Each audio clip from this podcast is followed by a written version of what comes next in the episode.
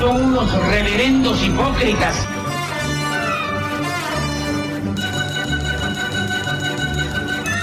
¿Por qué no suben a la tribuna a responderme si son tan hombrecitos? Tú te puedes reír, tú puedes decir lo que tú quieras, pero tú mientes.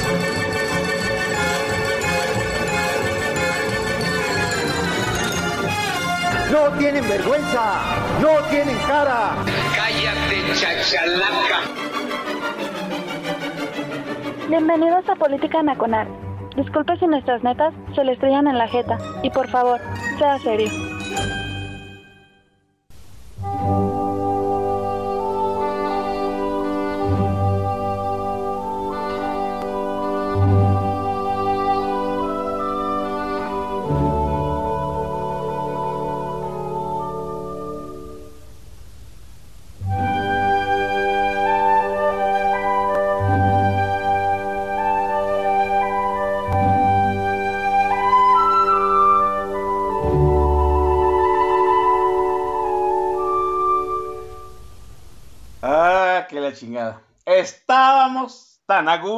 Vacaciones, chingado.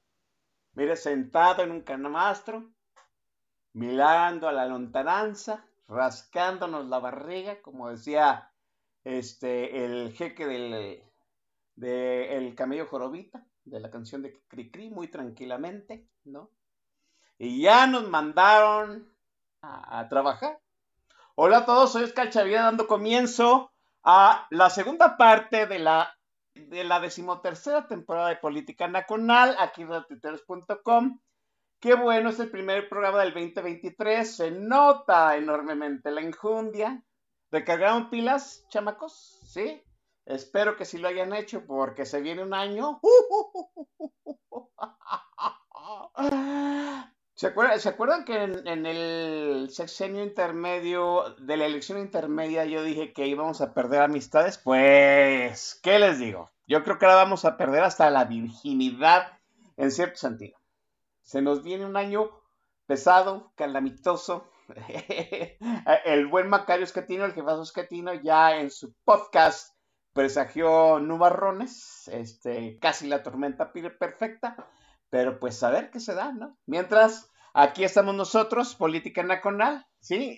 Les agradezco enormemente sus mentadas de madre, ¿sí? Vía eh, Twitter, vía DM, vía este el mail diciendo pues que somos una bola de huevones, que a ver a qué horas chingados y que quién sabe qué, y que no nos han llegado al precio. Pues es que, ¿qué les dijo, jóvenes? ¿No? El, el, el podcast de política este, que generó más contenido en el 2022, pues tiene que, dar, tiene que darse sus tacos, ¿no? Tiene que darle a los demás podcasts de política chance, pues de que agarren este, cierta ventajita para luego ver si este año sí los nominan. no se crean, es pura, es, es pura chance, ¿no? Sí, que, creo que el eh, Macario Esquetino ya lleva dos eh, podcasts, otros compañeros que hacen política ya nos llevan ventajita, pues a ver si este año se les sale. Bueno, vamos a lo que venimos, chamacos, porque no nos pagan por andar así, diciendo pendejadas. Es 2023, es el primer programa, hay que este, sacar la bola de cristal, por supuesto, y pues hacer las apuestas de lo que se nos viene, ¿no? Es el quinto año de gobierno, es en el momento en que sentimos cosquillas porque es el quinto. Y yo, pues, ¿qué les digo? No me traje al mejor gurú político del momento en México, el que tiene la bola de cristal mejor calibrada, ¿sí? Mire, tan mejor calibrada que muchos han llegado a, sus, a las mismas conclusiones que él, pero dos años después, ¿qué les digo? No, está conmigo el maestro Mix. Maestro, buena noche. Mi querido Oscar Chavira, qué gusto estar aquí contigo. Muy buena noche. Buena noche a la gente que nos hace el favor de escucharnos aquí en Política Nacional. Comienza el año, un año difícil, feo. No, no se los vamos a. ¿Para qué les vamos a andar mintiendo? Nosotros quisiéramos tener mejores noticias. Entonces, mejor ya irle dando macizo para de una vez saber cómo vienen las cosas. Es un gusto, como siempre que me invites aquí a platicar y a que, a que nos escuche la audiencia y a platicar también con la audiencia a través de Twitter y a través del tag. Gracias de verdad y pues estamos listos para darle macizo a ver si, a ver si este año sí tenemos competencia en algún podcast de política, a ver qué nos dicen en Spotify, a ver qué, qué nos platican. Pero pues por lo pronto aquí estamos con mucho gusto, mi querido hermano. Sí, a ver si este, los que nos escuchan en los Emiratos Árabes Unidos nos invitan a hacer un programa en vivo y en directo desde allá, maestro. ¿No le vendría bien unas vacaciones a los Emiratos? Estaría a toda madre. Dicen, dicen los que saben, que se pone de mucho ambiente para los occidentales. Este rollo de Qatar y que muchas restricciones y la madre, pues finalmente vimos que era como que mm, más, mito que realidad. A mí me, me, refiere la gente que ha estado por allá que se pone a toda madre. Entonces, pues, yo qué más que si la persona que nos escucha en Emiratos Árabes nos puede mandar por lo menos un saludito, un mensajito para saber quién carajos es. Y pues ya el día que caigamos por allá, nada más darlo como referencia. Sí, sí, ya se llevaron a Cristiano Ronaldo, que no se lleven a política nacional, lleguen al precio, chamacos. Mire, vamos empezando con lo siguiente, ¿no? Eh, déjeme referenciar rápidamente un libro. El libro se llama Si el águila hablara. Es un libro que salió, ¿qué, qué, podría ser? Ahí medianía de los años 90, si mal no recuerdo. Es un libro que escribió este, Miguel Alemán Velasco, que llegó a ser un alto directivo de Televisa hijo de Miguel Alemán Valdés, que fue el primer presidente civil de este país, después de, obviamente, después de la revolución.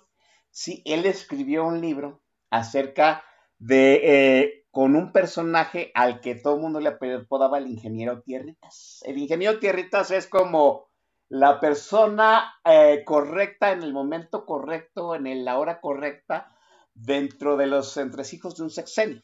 Bueno, eh, el ingeniero Tierritas acaba haciendo apuestas transaccionales y se acaba convirtiendo en ultra alto funcionario del gobierno mexicano y pues la experiencia le da para armar una tesis acerca del sistema este, político mexicano de aquellos tiempos. Estamos hablando de la, de la presidencia imperial. Él decía ¿sí?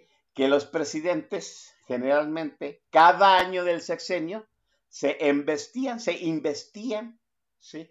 De alguna forma, este, pues de un personaje, ¿no? Él decía que, por ejemplo, que en el primer año eh, al presidente le daba el síndrome este, de Santa Claus, de los Reyes Magos, ¿no? Todo daba. Llegaba y todo daba. Bueno, y luego el segundo año era el año del coordinador, el tercer año será el año del Mesías, donde él era su, pues el todopoderoso, el que todo lo sabía, ¿sí? Bueno, dice esta tesis del ingeniero Territas en el libro Si el águila hablara de Miguel Alemán Velasco, que el quinto año de gobierno, el presidente se convierte o se ve investido de Iván el Terrible. ¿Por qué de Iván el Terrible? Porque es el momento de transmutar el poder. Es el momento en que transmuta su popularidad Sí, en el tapado. Sí, el quinto año del gobierno es el momento en que el presidente ya decidió quién va a ser su sucesor. Su sucesor. Sí, tiene que transmutarle de alguna forma la popularidad del caudillo. En tiempos de la presidencia imperial era muy sencillo, porque pues al fin y al cabo, pues el presidente no lo nominaba, lo nominaban las fuerzas vivas de la revolución, ¿no? Era un acto en donde se sacrificaba al presidente anterior y el tapado se ungía como el nuevo ave fénix, ¿no? Pero en ese intermedio en que el presidente este, todavía tiene el poder y el tapado todavía no, no ha dado a luz, hay un momento en el que el presidente pues desconfía de todo el mundo. Y de alguna forma es el momento en que más teme acerca del legado que va a dejar si acaso su sexenio va a ser recordado, para bien o para mal. Y le entran las ansias de quedarse en el poder, las ansias de la reelección o las ansias del maximato. Mercedes Don Vix es el quinto año de gobierno de López Obrador y a mí me parece que López Obrador, pues adelantado los tiempos como lo hemos visto todo este sexenio, pues ya está investido de, de Iván el Terrible. ¿Cómo lo ve usted? Ciertamente, Oscar, gente que nos escucha, López ya anda en esas y no, no se esperó a que empezara su quinto año. Él se empieza a poner este, creativo y la gente que lo mueve también este, se empieza a descolocar. Después de la elección intermedia, este sexenio se está terminando desde poco antes de esa elección y ya después de esa elección, pues definitivamente eh, dejó de ser una eh, normalidad sexenal. López empieza a investir de Iván el Terrible y después los reveses que tiene el año pasado en el Congreso terminan por colocarlo ahí en ese, en ese delirio. No es, no es tan Iván el Terrible porque a López le falta cerebro y le faltan huevos para ser Iván el Terrible. Como con este güey todo es paródico, pues es un Iván el Terrible paródico. Pero ya está ahí instaladísimo. El señor este, se pelea con todos, ya en su discurso mañanero de todos los días, va y tacha al que se le ocurre, al que le pasa por la cabecita en ese momento, pues de andar espantando a la gente, de estar en contra, de ser parte de los conservadores. Su discurso pendejo. En la presidencia imperial, que es a la que se refería Miguelito Alemán, efectivamente las tentaciones de quedarse en el poder eran lo que empezaban a dominar al presidente. Hubo pocos que se dieron a esa tentación. De los recientes, pues Luis Echeverría, que estaba necio en, este, convertirse en una especie de líder del tercer mundo. El pobre cabrón no le tomaba la llamada a nadie, pero el güey juraba que era súper trascendental en el mundo. Y eh, pues él sentía, se imaginaba que solo podía dirigir al tercer mundo si seguía siendo presidente de México. Por ahí hay crónicas de Carlos Loret de Mola, no el cabrón que sale en W Radio hoy día, sino su abuelo, el gobernador de Yucatán. Sí, pues yo sé que tenemos centennials y millennials entre la audiencia, no vayan a pensar que me refiero a este Carlos Loret, me refiero a su abuelo, Carlos Loret de Mola Mediz, el cual da cuenta de cómo Echeverría empezó a explorar por ahí algún sondeo, cómo verían si me quedo otro rato. Los grupos de poder y, las instituciones de aquella época, pues lo primero que le dijeron a Echeverría fue que no mamara ¿Quién más se dio a esa tentación? Obviamente Carlos Salinas de Gortari.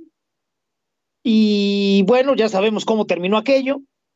Hubo un pleito entre, entre corrientes. Le matan al, al operador que iba a tener en Los Pinos, a Luis Donaldo Colosio, y le matan al operador que iba a tener en el Congreso, José Francisco Ruiz Macié, y aquello terminó muy mal. ¿Qué otra cosa dominaba en el quinto año a los presidentes en la, en la presidencia imperial? Pues los nervios. El presidente de México, cuando empieza su ocaso, que es en el quinto año, siente que nadie se merece su legado. Aunque sea un pendejo como López, el presidente de México cree que lo está haciendo de puta madre, cabrón. No mames, estamos en otro nivel. Como viven en una burbuja los presidentes y escuchan nada más lo que ese círculo cerrado les dice, pues obviamente la visión que tienen es distorsionada. Si es un pobre megalomaniaco que no le funciona muy bien la cabeza como López, pues peor tantito, ¿no? Y eso sí, sí, sí veo que puede eh, poseer a López.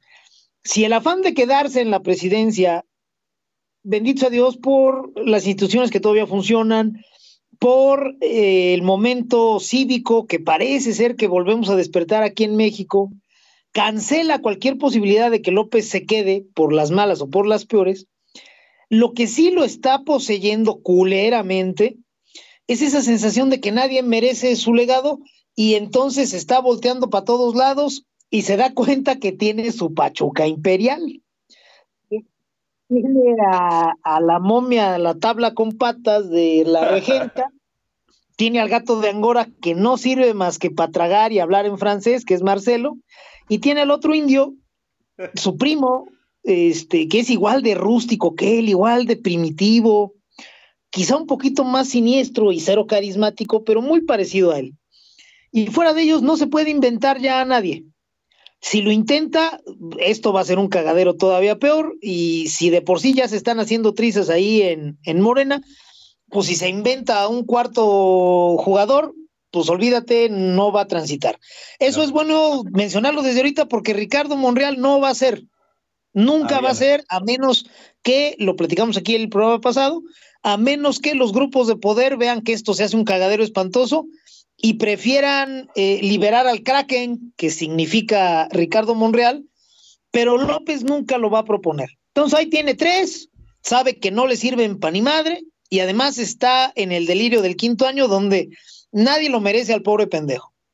Bueno, si el que debería de ser el tensor de los grupos de poder, el que debería de encabezar las instituciones y ser el garante último de facto de la ley, de los acuerdos, de mantener una normalidad democrática, que es el presidente, anda en ese delirio, pues las cosas no van a mejorar este año el, devenir político, la talacha política, ya está muy sucia, está muy desgastada. Eso lo dijimos aquí desde que iba a iniciar el, sexenio. Morena no tiene disciplina, no es un partido. Macario lo dijo muy bien antes que nadie, Morena es un zoológico. Entonces, avisamos, ¿saben qué? Pues dentro del cagadero que viene, Espérense a la sucesión porque López no va a saber administrarla. Dicho y hecho. Ahí está el cagadero del tamaño del mundo. Entonces, este año vamos a ver unas cosas notables. No esperen prudencia, no esperen decencia, no esperen coherencia. Si a ustedes les parece que las cosas se están poniendo tan mal que en el gobierno deberían de admitir, conceder, aceptar, eh, dialogar, eh, deséchenlo podemos estar envueltos en llamas y los grupos de poder, eh, al menos este año, no se van a tomar el tiempo ni de orinarnos encima. Entonces, pues váyanle tanteando el agua a los camotes, mi querido Oscar. Sí, a mí me parece, déjeme decirlo así, maestro Don Mix, a mí me parece que el presidente, pues sí, como usted lo decía en la tesis, fabulosa, ¿no? Todavía me recuerdas a ese programa de la Pachuca Imperial. A mí me parece que el presidente ya se dio cuenta de que no puede bloquear más, de que tiene una Pachuca Imperial fabulosa en las manos y no puede bloquear más. Y en ese, y, sí, en ese afán de que ya no puede este, investirse del Mesías, del que todo lo sabe, del que todo mundo le consulta, de que él sabe lo que necesita el país ya no representa siquiera, maese, pues los anhelos del pueblo, ¿no? Que al fin y al cabo ese es el, me parece el misticismo que le da fuerza y fundamento a su caudillaje. Estaba viendo pues el, el, vamos, yo sé que no es un parámetro, yo siempre lo he despreciado, pues la última encuesta de preferencia presidencial, ¿no? O sea, el presidente sí sigue siendo favorito entre este entre el público, pero sí ha perdido gran parte de esa ascendencia con el pueblo. El gran problema es que él, al menos a lo que se vislumbra, pues ya no va a poder seguir. E, Eso es lo que yo siempre dije. No importa la eh, popularidad presidencial, sino si en verdad López Obrador va a poder transmutar esa popularidad presidencial en el tapado y tal parece que no. Sí, y a mí me parece que en ese, en ese afán de Iván el Terrible, dice, aquí a nuestro presidente le da por investirse de Nerón y nadie me merece ni el país, ¿no? Pues sí, eh, claramente ya no pudo transmitir o, transferir el carisma. Primero, porque ese es muy difícil de endosar. Necesitas una maquinaria disciplinada que, cuente la misma historia al mismo tiempo y lo más importante, respete el acuerdo para que esa noción de, de, ¿saben qué? Este viejo sol ya se está muriendo, pero miren bien el nuevo sol, pueda anclar. Ya no sucede así. Eh, México no es el de antes y transferir o pretender transferir el carisma, las cualidades, el arrastre, si con una maquinaria como lo fue el PRI no sería posible, con el muégano culero de rencores y babas que es Morena, pues menos. Luego, hay que decir también que para transferir algo, primero necesitas contar con ello. Y a López, pues sí, todavía hay mucho pendejo en México y eso no va a cambiar en 50 años, pero ya las grandes masas, las que necesitas para, pues, este, dictar tu voluntad, ya se le cayó la pátina, ya se le cayó el teflón. Ya tenemos al señor que eh, ha sido fotografiado en su camioneta blindada con el vidrio arriba, mientras el pueblo le pide que se baje a dialogar y él, pues bien triste también, con una cara de estúpido, digo, no puede poner otra, si López pudiera poner otra cara que no fuera la de estúpido, créanme que la pondría, y con su cara de imbécil detrás del cristal, nada más se le queda viendo la gente como diciendo, güey, ¿qué pedo esto? ¿Qué está? ¿De qué se trata? Y eso lo muestra muy lejos del personaje que le habían construido. Entonces, el carisma de López no puede transferirse porque la sociedad mexicana ya no se traga esas, esas ruedas de molino. Y segundo, porque ya el carisma de López está muy disminuido. Sí, tiene fanáticos que por toda la vida le van a creer, ya el, el, feligrés, el fanático, pues olvídate de que sea estúpido, eh, simplemente no es capaz de cambiar. Habla desde la creencia, habla desde la fe, y los datos le son impermeables. Entonces, ni siquiera viendo a su familia en una situación muy precaria, va a alcanzar a desatarantarse. Entonces, de eso siempre va a haber. Pero la gran masa que es la que otorga la cualidad de ser un caudillo, de ser un, un superhombre de masas, esa ya no está ahí con López y ni no va a estar nunca. Sí hay un riesgo, no tanto por el personaje, sino por quienes controlan su entorno cercano, de que este güey eh, este, quede poseído por Nerón y quieran reventarlo todo el mayor problema, no problema, el mayor peligro de la personalidad de López es que es de talante mesiánico. Odia a Enrique Krause por llamarle Mesías tropical, no por otra cosa, simple y sencillamente porque Krause le dio en el punto, en el mero centro al llamarlo Mesías tropical. Ese pendejo se siente Mesías. Y en una de esas nos da el gusto de ser crucificado. Y esa no es una buena noticia para nadie. Si la gente que controla el entorno del museo donde duerme este güey ahí en el Zócalo, en Palacio Nacional, los bolivarianos, se sienten acorralados y creen que ya no tienen mucho que ganar, van a apostar a enmierdarlo todo para ver si quedan mejor posicionados o para que en medio del desmadre alcancen a levantar el vuelo sin que los pasen a la caja. Y en ese momento, olvídate, el, Neroncito no se va a enterar y cuando se dé cuenta ya va a estar adentro del Palacio en llamas. Ojalá no suceda, Oscar, porque eso sí estaría muy culero. Sí, va, va, va a estar como Tiberio, ¿no? si usted no sabe cómo murió Tiberio, murió eh, muy tranquilo, digo no tranquilamente, murió este, en la cama de su, en, en el cuarto de su palacio imperial, ahogado por sus propios este, guardias, ¿no? Así, así eran las cosas en el Imperio Romano. usted comenta, Maese, que es muy difícil transmutar la popularidad del caudillo en un sucesor que no ha crecido, que pues, tiene, este, no sé, el carisma, dice aquí, este, corazón de un poste de luz, ¿verdad? Yo le, voy a dejar aquí en la mesa una situación.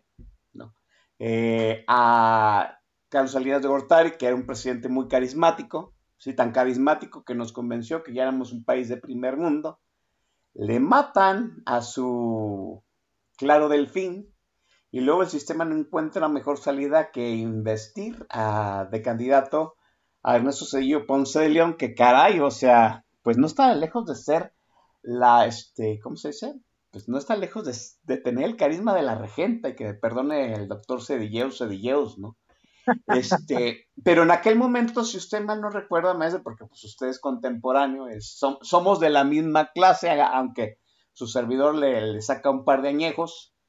Este, pues esa situación de que en México se, se, este, se matara un candidato presidencial nos creó una noción de peligro, de vacío, de temor, y el Revolución Institucional pudo vender la candidatura de Ernesto Cedillo en el sentido de, ante tanto temor, ante tanto miedo, ante este gran vacío, el PRI es el único que puede controlar el país.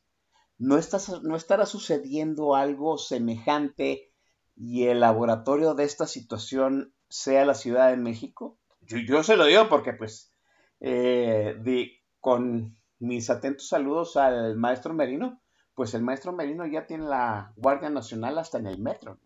O sea, es infundir miedo para decirle a mucha gente, pues un cambio ahorita, no, mejor que se controle, que, que lo controlen los que hicieron este desmadre.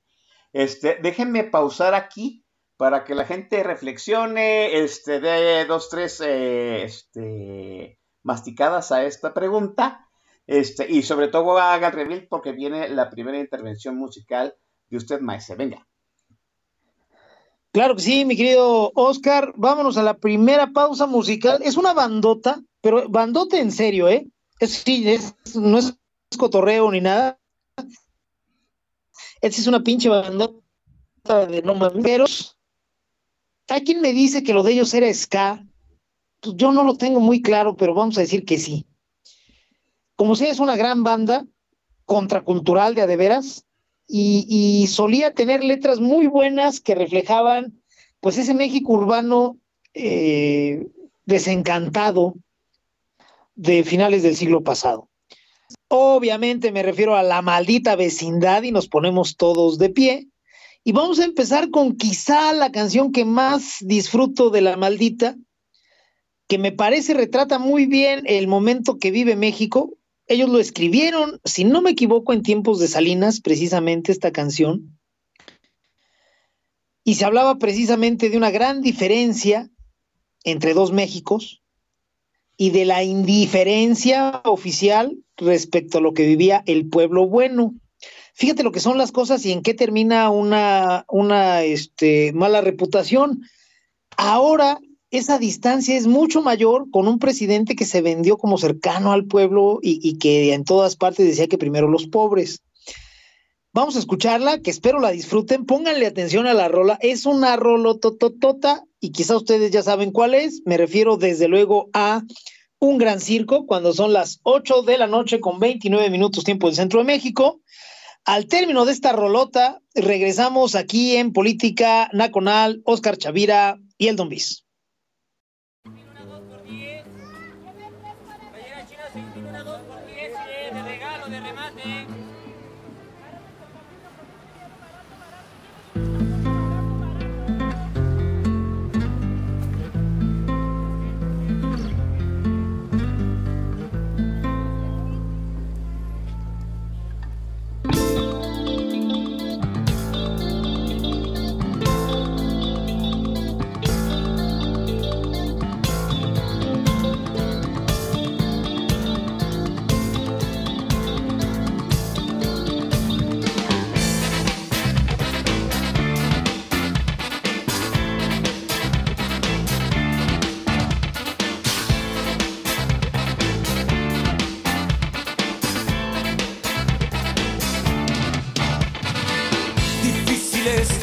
En un extraño lugar en donde el hambre se ve como un gran circo en acción. Es, no hay telón, así que pues mirar como rico espectador. Te invito a nuestra ciudad.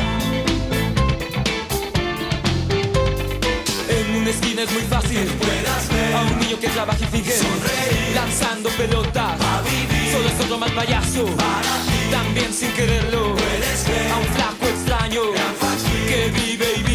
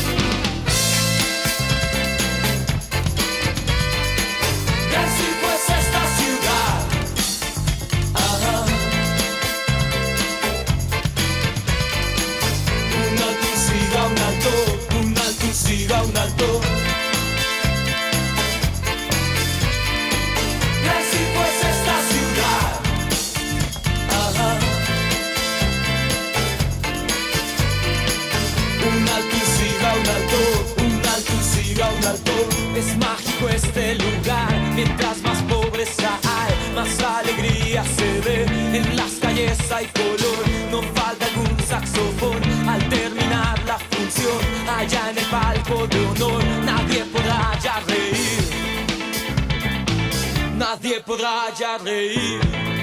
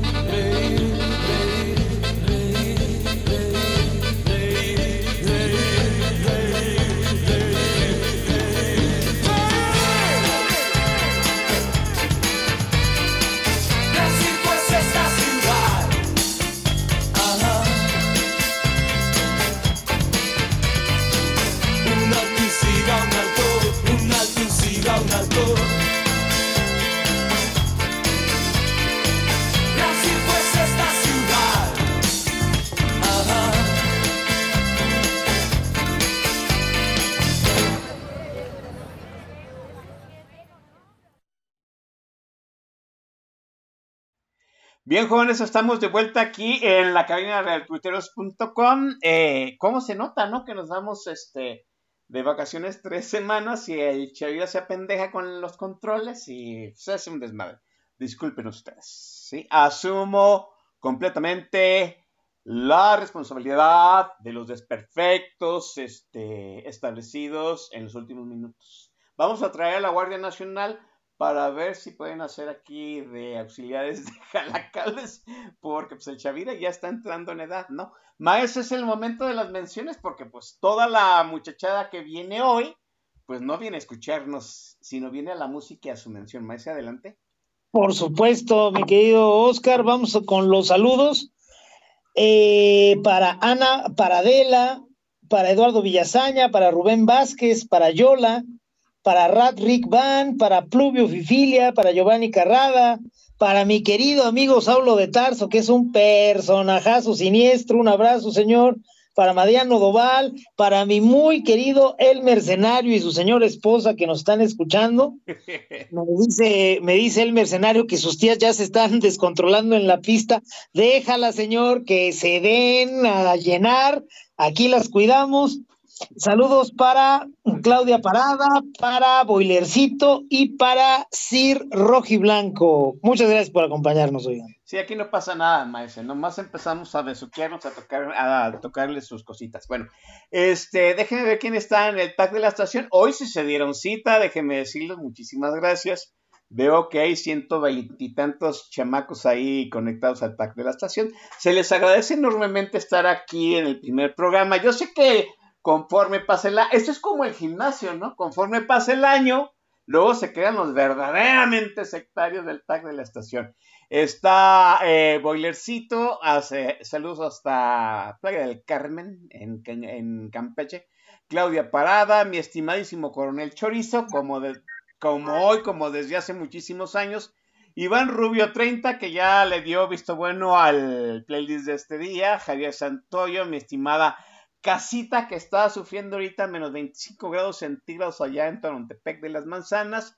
El presidente del TAC Corazcón, lo del ACA, eh, el Carlos 550, Jarocha 76, Mau Alcocer, Andrés Reyes, Antrolimios, Buchcas, Chanita, Chanita, sí, Buchcas, Cachivache, Chanita, hijos, parece, parece trabalenguas, ¿no? Christopher Hitchens, Duartillo, el mercenario, y mi estimadísimo el ministro, señorón, es un gusto tenerlo aquí.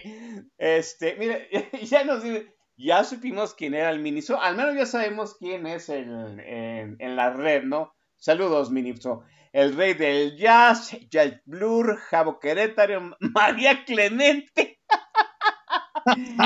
Pinche latoso, quítate esa pinche botarga, cabrón.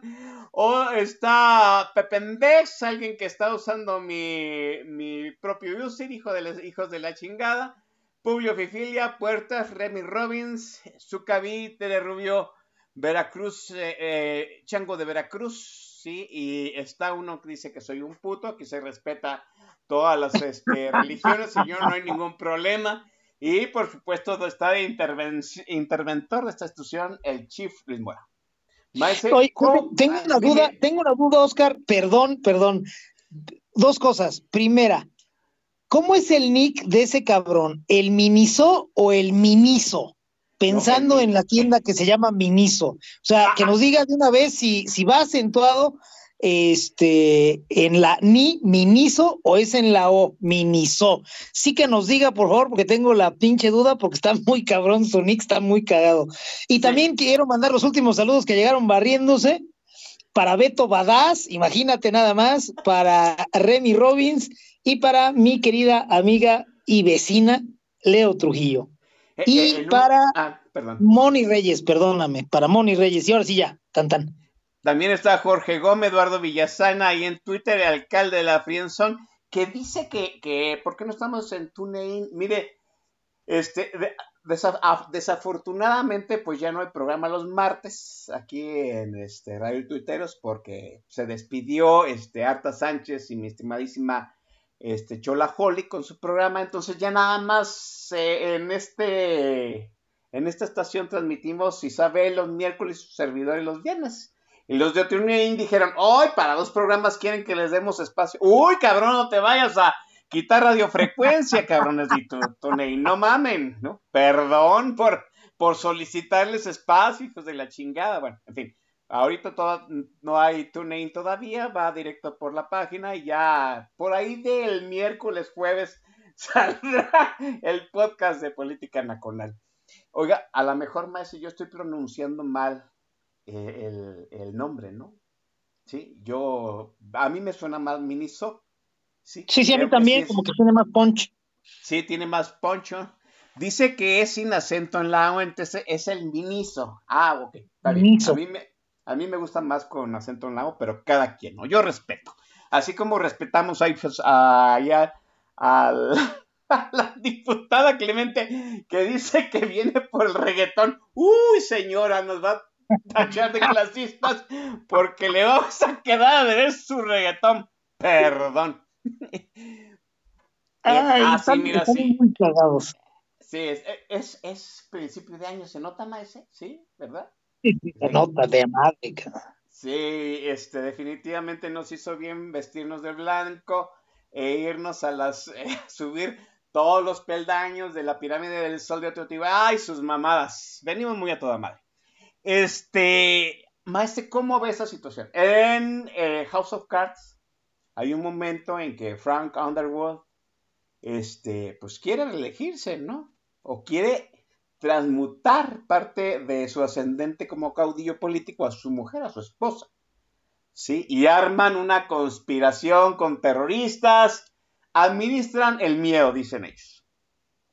Y yo veo aquí, maese, con esta situación en el Inter en que Política Nacional estuvo fuera del aire, pues el Culiacanazo, la Guardia Nacional en el metro, este, no estaremos metiéndonos ya en esa situación de, este, de el, el presidente investido de Iván el Terrible y administrando el miedo para que pues, no haya de otra más que su gente o su gente, maestro es un riesgo, Oscar, y es algo que e, es una tentación que siempre tienen los que encabezan las instituciones, obviamente cuando no son demócratas, cuando son demócratas o cuando les vale madre en realidad el poder, cuando no nacen para agarrar el poder, podemos hablar, por ejemplo, de Vicente Fox, pues eso queda totalmente fuera de las opciones, ¿no? Es, este, es, es una cuestión demasiado exótica como para que la quieran explotar. Pero quienes no son demócratas, a quienes les gusta mucho, mucho, mucho el poder, siempre tienen esa posibilidad. Enmierdarlo todo, meter un calambre gacho como para que la gente diga, ¿sabes qué? No, no, ahorita un cambio de burro a mitad del río, no, mejor nos la seguimos con malo conocido. Sucedió, por ejemplo, en la elección del 94. La gran mayoría de nuestra audiencia, que es Centennial y Millennial, no, no lo recordará, pero por ahí los Generación X y los Boomers, muy probablemente sí recuerden que en el tiempo de la campaña de 1994, antes, o sea, todavía no mataban a Colosio y ya andaba corriendo una campaña en medios con unos anuncios muy curiosos que nadie sabía quién los pautaba, donde eh, un niño le decía a otro niño, estaban jugando, y le decía, oye Juanito, tengo miedo. Y Juanito le decía, ¿por qué? Y el primer niño respondía, porque mi papá tiene miedo. Venía un corte a escenas de guerra, este, escenas de crisis económica, y finalmente el argumento del comercial era, híjole, las cosas están bien feas, ¿eh? Yo sugiero que no se pongan creativos. Cuando viene el asesinato de Colosio, pues el ambiente todavía se descompone más y entonces sí explota esa, e, ese pautado en medios sobre los niños que tenían miedo. Y el discurso desde el gobierno para apuntalar a Cedillo es, miren, cortita y al pie, malo por conocido, no se pongan pendejos. ¿En cuánto influyó? No estamos seguros. Ojo con esto, gente que nos escucha, tú lo sabes muy bien, hermano Oscar. En la presidencia imperial, más que transferir el carisma del caudillo, esa era la parte, esa era la parte cosmética. Lo que se transfería era el acuerdo en torno a una persona de parte de todo el sistema. Esto es, el viejo sol, el presidente saliente empezaba a apagarse y por ahí empezaban a brillar lucecitas y alguna de ellas después se convertiría en el nuevo sol. Y entonces lo que se transfería era ese acuerdo. ¿Saben qué? Este güey es tan chingón que todos estamos de acuerdo en apoyarlo. Entonces no era exactamente transferir el carisma, sino más bien la cualidad de aglutinador de voluntades que siempre tuvo el presidente de la República en este país, era la que se le endosaba a un nuevo personaje. En el 94, todos, y subrayo, todos estuvieron de acuerdo en no ponerse creativos.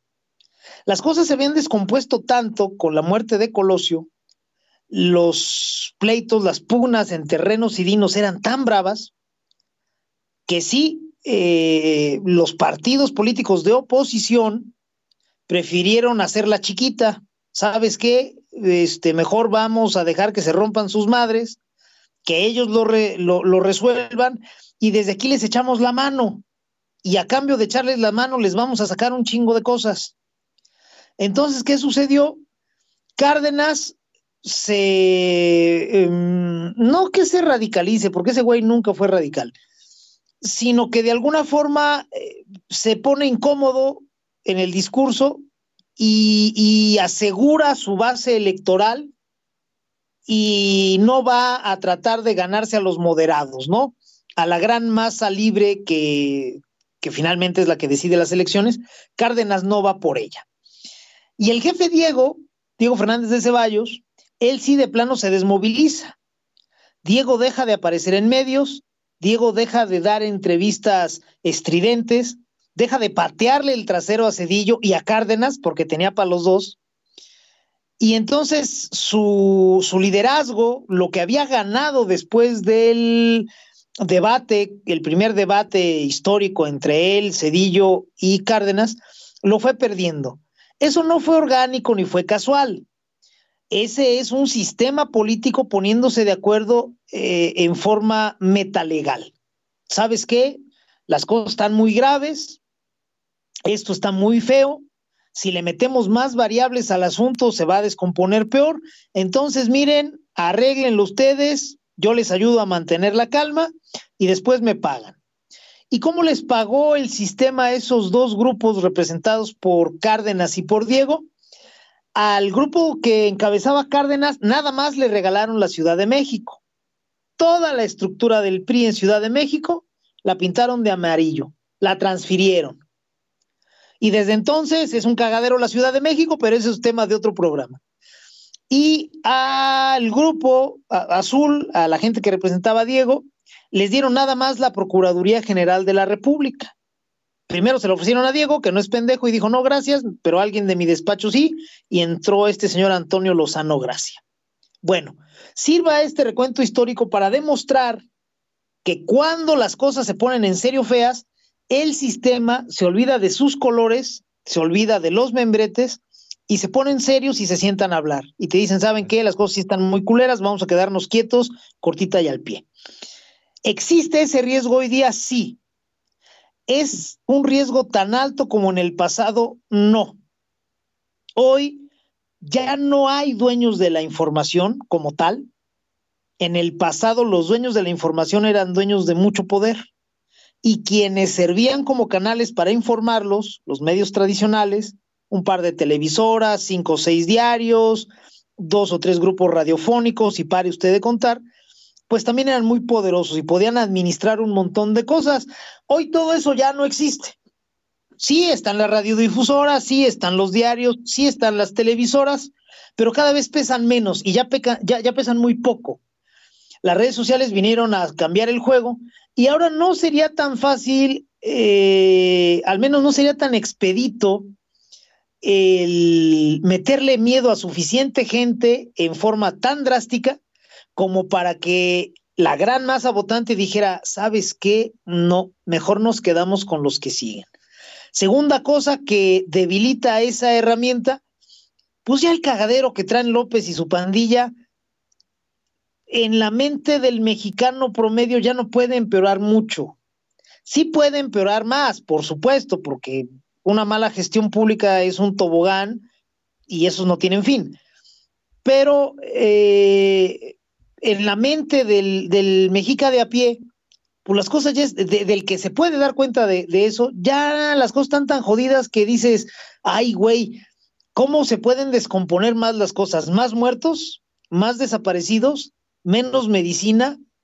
Mm, a lo mejor ya no es tan fácil, insisto. Si es un riesgo, Oscar, gente que nos escucha, sí puede querer jugarse esa carta, y los bolivarianos en, en, Palacio Nacional, esa la tienen bajo la manga y siempre la tienen a la vista. Si los otros grupos entrarían en esa dinámica, me queda la duda.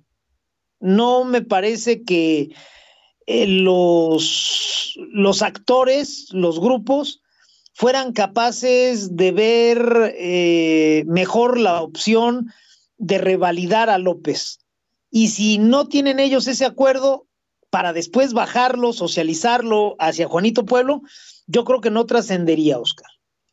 Aquí el problema, más es nuevamente son los, son los este, grupos de poder de Morena. Recuerdo mucho que este Fernando Duora, que el maestro Esquetino, también lo dijo este Pablo Macluf en su momento, ¿no?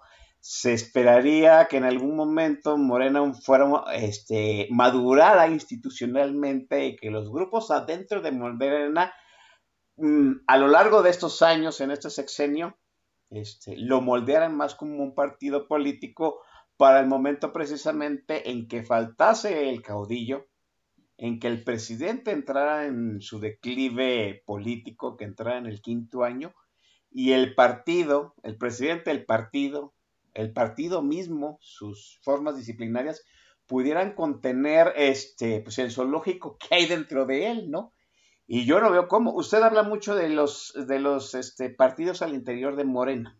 Habla acerca de los bolivarianos. A mí me, yo, al igual que usted, en algún momento aquí en Política Nacional lo, lo platicamos, los bolivarianos contienen el entorno cercano del presidente, pero no el partido. Y ahorita estamos viendo, por ejemplo, la corriente de Claudio Sheinbaum tratando de salvarla de una andanada, andanada mediática bien recibida, primero por este, adelantar los tiempos electorales y luego por evidenciar los, la mala administración en, en Chilangolandia. Marcelo, pues, ni crece, ni fu, ni fa, ni allá, ni acá este, el conde Pátula, pues ya se hizo hasta de la Fiscalía General de la República, ¿no? Yo digo que Augusto Imperator, tarde o temprano, nos va a dar un gran susto, aunque su grupo político sea el más pequeño. Y pues a mí me parece que este Monreal pifió enormemente, ¿no? Pifió que se quedó como el perro de las dos tortas. no hay quien eh, dentro de Morena vaya a meter disciplina, más. En esa cena de negros que se fue a hacer dentro de Morena en, este año, pues no nada más puede perder Morena, también puede perder el país. Hay ese riesgo también, ¿no, Maesa? Sí, Adán Augusto es una, es una opción dura, porque pues es la vocación de ese güey, garrote. O sea, ese güey no tiene mano izquierda y tampoco tiene dos manos derechas y tampoco tiene cuatro pies derechos. Adán Augusto tiene cuatro putas patas derechas. Entonces, no podemos esperar de él que otra cosa que fuerza, porque ese es para lo que le alcanza. Si llegamos a ver un escenario donde las cosas se descompongan, me temo que no sería, no sería una campaña eh, de falsa bandera. Esto es, no sería un, mira, vamos a meterle un calambre a Juan Pueblo para que se espante y nos valide a Marcelo, o nos valide a la Sheinbaum, o nos valide al otro idiota. Porque como no hay disciplina al interior de Morena, no podrías tener la seguridad de controlar el discurso, de controlar el tono, de controlar los alcances. Entonces, no me imagino yo que quisieran apostar por un calambre, por un tanteo, para que después Juanito Pueblo diga, no, sabes qué, sí, mejor. Las cosas no serían controlables. Entonces, yo creo que si empezamos a ver eh, lo que hemos visto en Ciudad de México, pero en el resto del país, y empiezan a suceder cosas extrañas en el entorno de Palacio, yo creo que no sería un esfuerzo por meternos un calambre, sino que realmente las cosas están saliendo de control. ¿Elegirían los grupos de poder a Adán Augusto? No creo, porque no sería una relación equidistante. Adán Augusto es un tipo primitivo que le debe todo a López, y todo es todo no lo podrían dejar como presidente, creo yo. No, no serían, vaya, gente esencial para, para ungir al nuevo presidente, sobre todo en un entorno de no normalidad democrática, en un entorno de violencia, de miedo, de zozobra, gente como Ricardo Monreal, por ejemplo, ni de pedo validaría y operaría que quedara Dan Augusto sabe perfectamente que una vez allá arriba, o es él o es Adán Augusto, porque lo va a querer avasallar. Entonces, mejor cortarle la cabeza desde antes. No creo, insisto, primero que veamos un esfuerzo por acalambrarnos nada más. Yo invito a la gente que nos escucha a estar muy atenta, porque si el deterioro institucional, de seguridad, de normalidad democrática continúa, se sigue viendo, que no vayan a creer que es así como que un calambre, eh, este, va a ser algo auténtico y tendremos que prepararnos. Segundo, cuando eso venga, yo no temo el ascenso de Adán Augusto porque no, vaya, es, es un tipo que le debe todo a López y que además es muy primitivo. No podría tener influencia suficiente de otros grupos como para jugar el rol de presidente. Entonces, no lo imagino ahí. Yo creo que en un escenario de ese tipo los grupos preferirían a Monreal, por más que también pues, es una solución subóptima porque el güey ya controla el Congreso y si se va de presidente pues sería una pinza bien importante, pero por lo menos con ese cabrón se puede hablar y si te dice que quedan en algo te la cumple y Adán Augusto no, pues es un güey con un garrote, entonces no, yo no veo ese escenario, mi querido Oscar. No veo ese escenario en, algún momento cree, yo ya lo descarto, pero pues ya sabe qué sorpresas nos ha dado pues el, presidente, ¿no? El escenario de transmutar el poder a su, a su señora esposa. Ah, hay quien apuesta que eh, a su señora esposa o a su hijo, ¿no? Hay que, ahí yo he conocido apuestas en ciertos círculos, ¿no? De que la buena es la esposa y de que el bueno es el, hijo mayor, ¿no? El, no es el hijo mayor, es el, eh, el hijo... Pues, es el segundo. Es el segundo, sí, de aborto, sí. Tres. Hay ese temor también, ¿no? Sí existe esa posibilidad. Yo veo más... Em, más cercana la posibilidad de que quieran inventar a Featriz como, como una evita. Dicen que un desesperado va a todas. En el momento en que valga muchísima madre el, el entorno presidencial, se pueden poner creativos hasta la pared de enfrente y eh, querer jugar la carta de Featriz. no le veo mucho futuro porque la señora es de por sí paródica, sería muy difícil de vender. Si Shane Baum, que lleva ahorita cuatro años de ficción de dirigir la, la capital de la República, no es creíble, pues la señora que se dedica a decir insensateces y a lucir este, vestidos terribles, menos sería creíble. México, y, perdón para la gente que sea muy sensible y que traiga el, discurso progre muy dentro de su corazón, eh, sí es importante que lo sepan, se los tengo que decir, México sigue siendo un país profundamente machista y una presidenta, eh, yo no la veo sucediendo, a ninguna. Entonces, difícilmente, yo supongo que tienen estudios de opinión ahí la gente que controla el entorno de López y deben de saber que solo sería una carta para tratar de ganar fichas, no para que de veras alguien la lanzara como, como candidata y ganara. Y luego el hijo es menos creíble o es un riesgo menos, menos grave para mí porque es virtualmente un desconocido. El círculo rojo y lo que yo llamo el círculo café, esto es la gente que pertenece nominalmente al círculo verde, pero que se interesa en los temas del círculo rojo, bueno, pues es el círculo café, sí identifica al hijo de López, pero somos una ridícula minoría, diría el enano borracho genocida. Entonces, no, en un año no les alcanza para inventar, bueno, en 11 meses no les alcanza para inventarlo como algo yo creo que las mejores apuestas de Featriz y del hijo, el segundo hijo de López, serían en escenarios muy descompuestos, pero entiéndanme ustedes, muy descompuestos. ¿A qué le llamo yo un escenario muy descompuesto? A que López un día se nos ponga malito y el día de mañana no amanezca. Ese tipo de escenarios. O un escenario donde de repente los militares llegan a Palacio Nacional y llegan a aconsejar al presidente. Ese tipo de escenarios yo sí creo que podrían inventar como opciones a alguien del círculo cercano de López, primero su esposa, apoyada por los bolivarianos, y en segundo lugar su hijo. En un escenario que no sea ese de delirio, de, de, locura, no creo que nos deban de preocupar. A mí me parece que el mayor riesgo desde el poder es que pues son una pinche pandilla de incapaces López no va a poder administrar su sucesión y los güeyes que vienen empujando tampoco tienen la visión de Estado ni las habilidades para administrarla.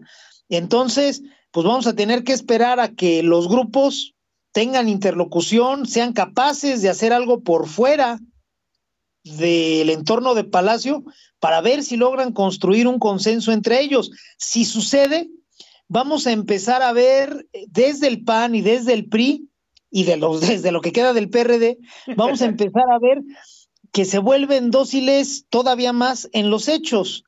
Puede que se vuelvan más estridentes, pero que dejen de eh, darle juego a la sociedad, por ejemplo.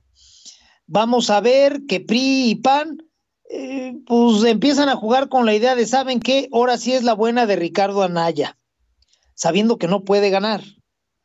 Y, y todo vaya, si se llega a dar un acuerdo de esos espantosos ahí al más alto nivel, veríamos cómo PRI y PAN, igual que en el 94, el PRD y el PAN, eligen eh, mejor una prebenda muy buena a cambio de no hacer olas.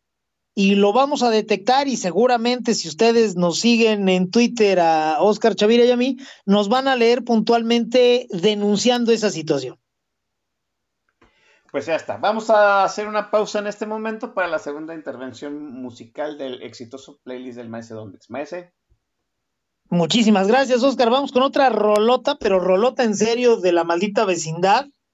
También 100% urbana, triste, durísima. Esperamos que la disfruten a pesar de ello. La canción se llama Un poco de sangre, cuando son las nueve de la noche con cinco minutos tiempo del centro de México. Al término de ella regresamos aquí, Oscar Chavira y el Don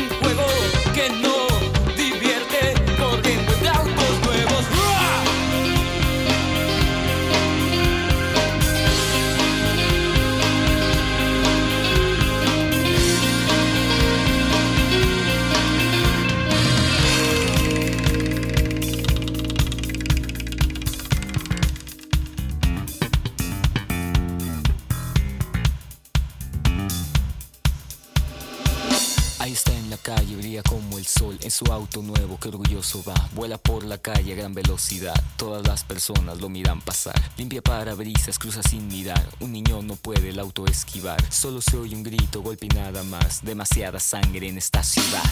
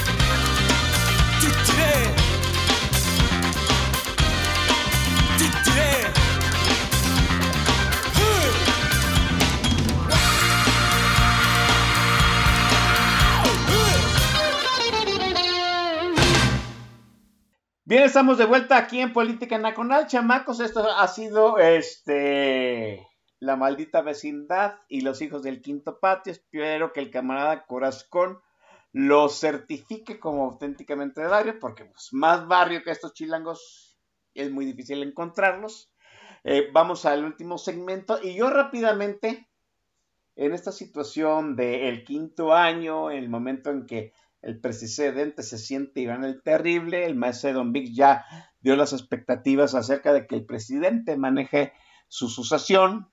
Yo digo que no la tiene fácil, pues ahí sí vamos a ver, va a tener que sacar todas sus habilidades políticas el presidente para este, transferir, transmutar este, eh, heredarle de alguna forma la maquinaria electoral a su tapado. Yo cada día veo más complejo, más difícil, más cuesta para arriba que sea Claudia Sheinbaum, pero en el inter en que no hubo política nacional sucedió un hecho que va a empezar a hacer olas y como en la física de la, de la ondulación, pues va a meter interferencia en esta situación del 2023. El culiacanazo. ¿Sí? El presidente, bueno, el ejército, la Guardia Nacional vuelven a capturar al hijo del Chapo Guzmán. Este, ¿Cómo entendemos eso? No? Porque al fin y al cabo, todos de alguna forma estábamos siguiendo la tesis de que el presidente este, tenía cierto pacto no eh, explícito, metalegal con el crimen organizado, que le había ayudado regionalmente a ganar algunas gubernaturas, pues, pero pues ahora tal parece, salvo otra interpretación, pues el culiacanazo mete reversa en muchas cosas. Y como sea, pues el narco ya es un factor político electoral en este país. Maese, ¿cómo hace olas el culiacanazo en el 2023? Pues cambia algunas cosas en la periferia del país, que es importante, en la elección del 21, el em, Morena se desdibuja en el centro, concretamente en la capital. Se desdibuja también en el centro, en el ambiente federal, en el Congreso, concretamente en la Cámara de Diputados, pero se fortalece en la periferia, en los estados de la costa del Pacífico, concretamente. Poca gente duda, no estoy yo entre ellos, que eh, ese boom de Morena en la periferia se debió a un pacto con el crimen organizado. A mí me queda claro que, pues, las dinámicas de este gobierno en contra de los narcos, que los ha dejado hacer su voluntad, la forma en que López se arrastra cuando menciona el nombre del Chapo Guzmán, el hecho de haber soltado la primera vez a Ovidio, pues me deja claro que efectivamente hay una simbiosis entre los güeyes que, se cobijan en el membrete de Morena y el crimen organizado. El hecho de que haya venido el segundo culiacanazo y que ahora sí no le hayan permitido a López liberarlo, cambia, no en forma definitiva, pero sí relevante, la confianza, las relaciones, eh, las lealtades en la periferia. No es como mucha gente simplonamente cree, que ahora el Chapo ya esté enojado con López y ahora mande la orden de ya no jalen con ese güey. No es así. Las elecciones comparten con el ejercicio del crimen organizado, del poder del crimen organizado, una cualidad. Ambos se construyen en el ambiente local. Esto es, ningún capo del crimen eh, tiene una organización totalmente vertical. No es eh, un corporativo donde él dice algo y tiene perfectamente organizada su gente de manera que llevan el mensaje a toda la estructura y, no le queda a esa estructura de otra más que obedecer. No, tanto el poder legal como el poder criminal tienen una base eh, atomizada, local, a la que deben de reconocer. Entonces, estos ataques, esta falta de cobertura al crimen organizado al más alto nivel, el mensaje que manda para los capos menores, que son los que toman las decisiones en los estados, en las regiones, en los municipios, que son los que financian directamente las campañas políticas, que son los que quitan y ponen candidatos, que son los que matan candidatos opositores, van a empezar a pensárselo dos veces. ¿Por qué? Porque si el poder real, enorme, que confiere el gobierno federal, no alcanza para cubrir a uno de los grandes capos, al hijo de, de, Joaquín Guzmán, que no es por cualidades propias, sino por la cercanía con su padre, que debería de ser intocable, Pues quiere decir entonces que nadie está a salvo, que los acuerdos que se hacen con ese membrete concretamente no son de fiar. Y no son de fiar no porque los estén traicionando, simplemente es un tema de incapacidad. Aquí no estamos hablando de traiciones, aquí no estamos hablando de eh, pulsiones primitivas de coraje, de revancha. Como dijo Marco, Michael Corleone, son estrictamente negocios. Y si le vas a meter lana a un membrete esperando ciertas cosas y resulta que la más importante no la cumplen, pues el que no puede lo menos no puede lo más. Entonces, ¿sabes qué? Ya le voy a dudar, le voy a condicionar más grave el apoyo o de plano en ciertas regiones le voy a negar el apoyo a ese membrete porque ya no nos están garantizando el acuerdo en el que quedamos. De esa forma creo yo que puede influir el culiacanazo. Después del primer culiacanazo, yo creo que la confianza de los grupos criminales creció. Me refiero a la confianza de esos grupos en el poder formal del gobierno federal, porque vieron que aún con los soldados apuntándole a Ovidio, llegó la orden de soltarlo. Después del segundo culiacanazo ya no, porque ya trascendió que eh, quienes detuvieron a Ovidio fueron eh, el grupo de Fuerzas Especiales, el grupo aerotransportado de Fuerzas Especiales del Ejército Mexicano, los famosos GAFES, de la mano de la Fuerza Delta, la mítica Fuerza Delta del gobierno gringo. Entonces, si efectivamente el ejército mexicano colabora a ese nivel con, con, el gobierno de Estados Unidos y se pueden saltar al que supuestamente es presidente, pues no es que se enoje el Chapo o sus hijos, son los, los capos menores, los que juntan lana, los que van con el precandidato a decirle, oye, vas a ser tú por tal partido, aquí está la lana, ya está planchado, ellos son los que van a empezar a dudar ellos son los que al platicar con los representantes del grupo político de López en cada región para acordar el apoyo, pues les van a pedir más garantías o les van a pedir cosas que el poder formal no pueda otorgar en ese momento. Y entonces vamos a ver a esas estructuras criminales seguir el camino que siguieron las estructuras eh, clientelares del viejo sistema cuando se derrumbó el, el poder monolítico. Toda esa estructura que creíamos que siempre iba a ser del PRI, pues empezó a rentarse por evento. Y después la gente de López los juntó y pues armó un trabuco. Y ahora también siguen por la libre. Ese mismo fenómeno, creo yo, Oscar, gente que nos escucha, lo estaríamos viendo con las estructuras criminales. ¿Sabes qué? Tu gran corporativo político llamado Morena no nos garantiza las cosas importantes, entonces mejor me voy a rentar por la libre. Y en esas estamos, Oscar, creo yo que eso es lo que va a suceder. Eso es lo que va a suceder. El, el Edomex es un gran laboratorio para ver cómo están la inercia de las fuerzas eh, institucionales y no institucionales de este país.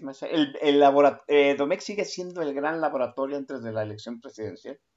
Sí, por supuesto. El Estado de México económicamente es muy importante, geográficamente también lo es. Es el cerco institucional, legal, territorial, que protege la capital de la República del salvaje sur, de Mesoamérica. Eh, es ahí donde se han cocinado muchos acuerdos, es ahí donde radica el último grupo priista que gobernó México, que es el grupo Atlacomulco. En el Estado de México es donde, si el PRI quiere, mejores chances tiene de, de parar ya en seco a Morena. Entonces, sí es un laboratorio bien importante. Si en el Edomex el PRI no quiere parar a Morena, si gana Morena, el mensaje que están mandando en los hechos es que la alianza vale madre, y es que el PRI vale madre y que van a venderse culeramente en el 24 y que todo lo que están haciendo ahorita nada más es para aumentar su precio. El mensaje estaría muy claro. si hay un lugar donde el PRI puede cohesionarse al grado de decir, no, ya basta de pendejadas, es el Estado de México. Ahora, yo no sé si aquí la gente que nos escucha lo recuerde. En el año 2000, cuando el PRI se va replegando, replegando en todas partes y ya no sentía lo duro, sino lo grueso en la base, ante el avance, el gas, ante el avance primero del movimiento social y después del PAN y después de los amigos de Fox, el único estado donde el PRI no se cuarteó fue el Estado de México. El Estado de México no estuvo dispuesto a, a arrugarse y creó algo que llamó la Fuerza Mexiquense 2000. Fueron los únicos que se estructuraron, que metieron billetes para tratar de evitar la llegada del el PAN con Vicente Fox. No lo lograron, pero tampoco fueron arrollados mantuvieron el bastión, lo mantienen hasta el día de hoy. Para mí es esencial ver qué sucede en el Estado de México y de la misma manera es esencial que la sociedad participe en el Estado de México. Buena parte del condicionamiento eh, que tenga la elección va a venir de la sociedad. El PRI no toma las decisiones en el éter. El PRI necesita ver escenarios y en un escenario donde la sociedad se movilice y lo acuerpe y le diga, ¿sabes qué? Yo voy a cuidar la elección y chin, chin, si dejas ganar a Morena, porque entonces si en mi pinche vida te vuelvo a cruzar una boleta, pues puede configurar, puede apuntalar una defensa real del Estado de México por parte del PRI. Entonces sí, para mí es esencial, mucho más que Coahuila. Coahuila eh, tiene, también es un bastión priista, los Moreira, está en el norte, es industrializado, es comercial, le gustan las opciones, se está desarrollando mucho en este momento, sobre todo Saltillo, la zona de la laguna. Entonces, no creo que allá el PRI tenga muchas tentaciones de venderse. Yo creo que Coahuila se lo podríamos ir apuntando ya desde ahorita al PRI donde está la incógnita es en el Estado de México y pues ahí es donde vamos a ver de, de qué lado más iguana, porque quien crea que el resultado de un lado condiciona al otro, no es para nada. El PRI es más una federación de casicazgos locales que una estructura monolítica y eso ya nos debería de quedar claro. Entonces, si la gente del PRI en el Estado de México decide tirar la elección y venderse con el régimen a cambio de impunidad, eso no condiciona que en Coahuila suceda lo mismo. Son tensiones diferentes, son necesidades diferentes y viceversa. Lo que sucede en Coahuila no necesariamente quiere decir que es lo que veremos en el Estado de México. Entonces sí, para mí la atención tendría que estar muy, muy claramente en el Estado de México, tanto lo que decida el PRI como lo que los ciudadanos seamos capaces de hacer, Oscar. Muy bien, ya está. Eh, Maese, demos por terminada la gestión con la última intervención musical y retornamos para despedir este programa primero del año que ha resultado muy chingón. Con todo gusto, mi querido hermano Oscar. Aquí la lista no la tengo yo muy clara, pero creo que es Kumbala, si no me estoy equivocando. Así es, ah, es correcto. Pues vámonos con esa rolota, gente de bien. Este, si usted no ha escuchado Kumbala, usted seguramente nació en otro planeta y va llegando. es un clasicazo de no mames. Disfrútenla mucho y al término de ella regresamos aquí en Política Nacional, Oscar Chavira y el Don Vic. Son las nueve de la noche con 24 minutos, tiempo del centro de México.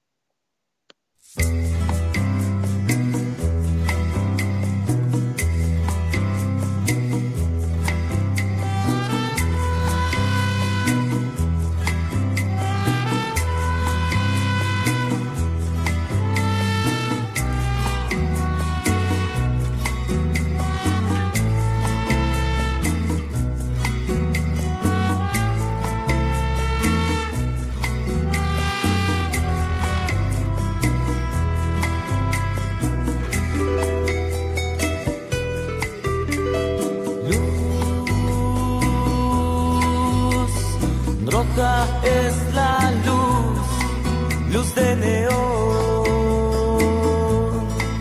que anuncia el lugar, baile cumbala bar, y adentro la noche es música y pasión.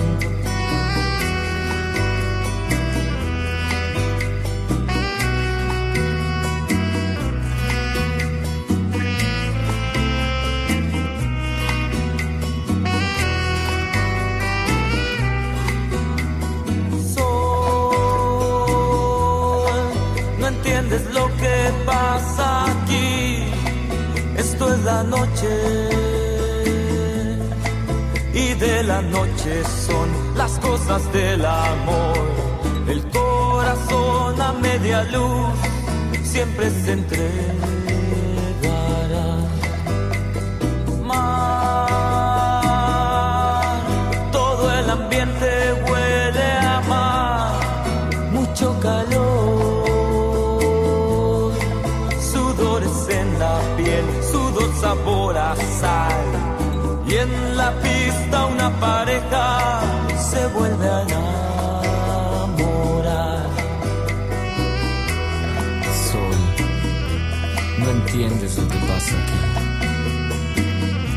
Esto es la noche.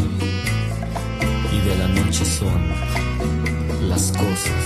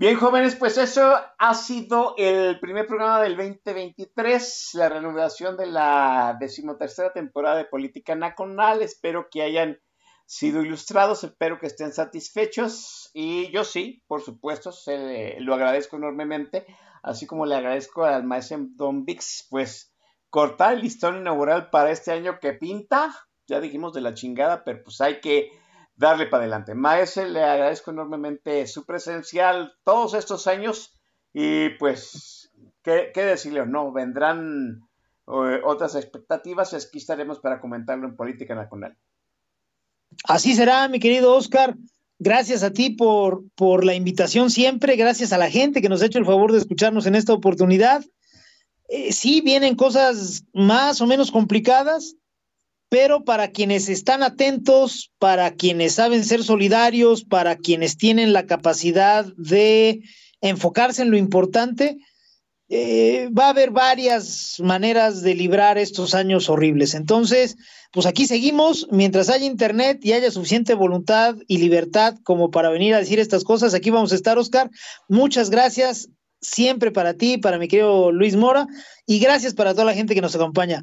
Pásensela toda madre esta noche y este fin de semana. Muchas gracias. Pues este fue el primer programa de política nacional del 2023. Los que agarraron este avance, qué bueno, y los que no, pues aquí vamos, señores. Vámonos, cuídense.